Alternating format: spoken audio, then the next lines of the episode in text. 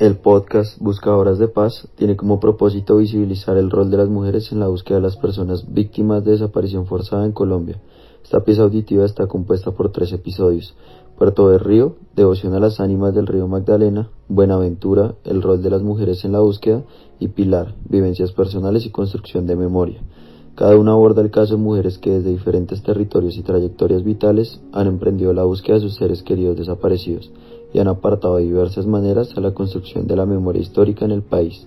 Sus voces dan cuenta de un fenómeno atroz que se extendió a nivel nacional y que ha cobrado la vida de muchos seres humanos, pero también de una resistencia enorme frente al olvido, las narrativas justificativas y la impunidad.